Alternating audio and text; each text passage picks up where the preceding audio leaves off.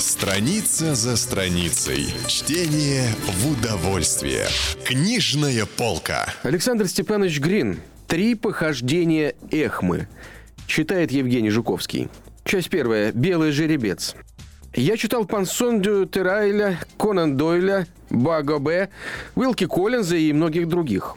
Замечательные похождения сыщиков произвели на меня сильное впечатление – из них я впервые узнал, что настоящий человек – это сыщик. В это время я жил на очень глухой улице, в седьмом этаже. Моя пища, подобно пище Эмили Золя, в одни бедствия состояла из хлеба и масла, а костюм, как у Беранже, из старого фрака и солдатских штанов с лампасами. Из моего окна виднелось туманное море крыш. Однажды, переходя мост, я решил сделаться сыщиком. Как раз на этих днях из конюшни графа Соливари была уведена лошадь ценой в 50 тысяч рублей. Это был белый, как молоко, жеребец. Никто не мог напасть на след похитителей. И граф Соливари объявил путем газет премию в 10 тысяч рублей тому, кто отыщет знаменитого скакуна. Зная, что я, Эхма, не обделен от природы умом, я решил на свой риск и страх осчастливить себя и графа. Чтобы не ошибиться в методе розыска, я еще раз внимательно перечитал всего Конан Дойля. Знаменитый бытописатель рекомендовал дедуктивное умозаключение.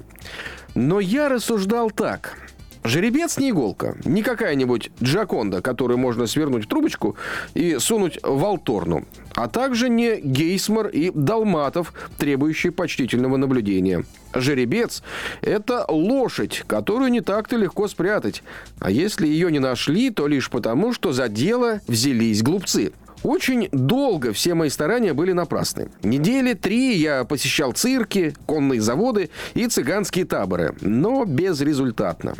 Наконец, в один прекрасный день я, проходя окраины города, увидел в стороне от шоссе огороженное забором место. Забор был сделан из ровных, поставленных вертикально высоких досок – Доска от доски отделялась очень узкой, как шнурок, щелью, что произошло, вероятно, вследствие высыхания дерева. И вот за этим забором я услышал голоса людей, шаги, топот и ржание. Думая только о лошади, я инстинктивно вздрогнул.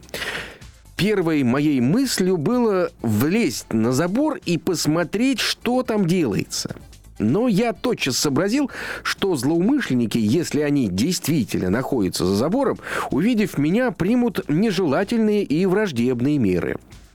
Но увидеть, что делается в огороженном месте, не было никакой возможности. Напрасно я искал дырок, их не было.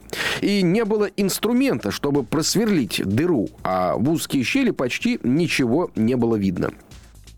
Что-то происходило не далее десяти шагов от забора. Наконец, в одну из щелей я увидел белую шерсть лошади.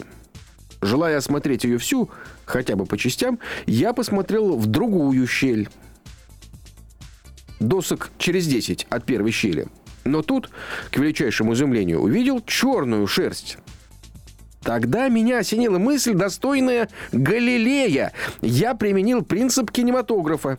Отойдя от забора шагов на 6, я принялся быстро бегать взад вперед с удивительной скоростью, смотря на забор неподвижными глазами. Отдельные перспективы щелей слились, и получилась следующая мелькающая картина. Жеребец Соливари стоял как вкопанный, а два вора красили его в черный цвет из ведра с краской. Весь зад жеребца был черный, а перед белый. Я вызвал по телефону полицию и арестовал конокрадов, а граф Соливари, плача от радости, вручил мне 10 тысяч рублей.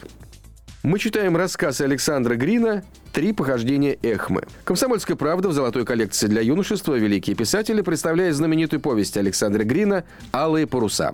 Каждую неделю по понедельникам в киосках города в продаже очередной том коллекции. Чтение для ума все равно, что физкультура для тела. Книжная полка.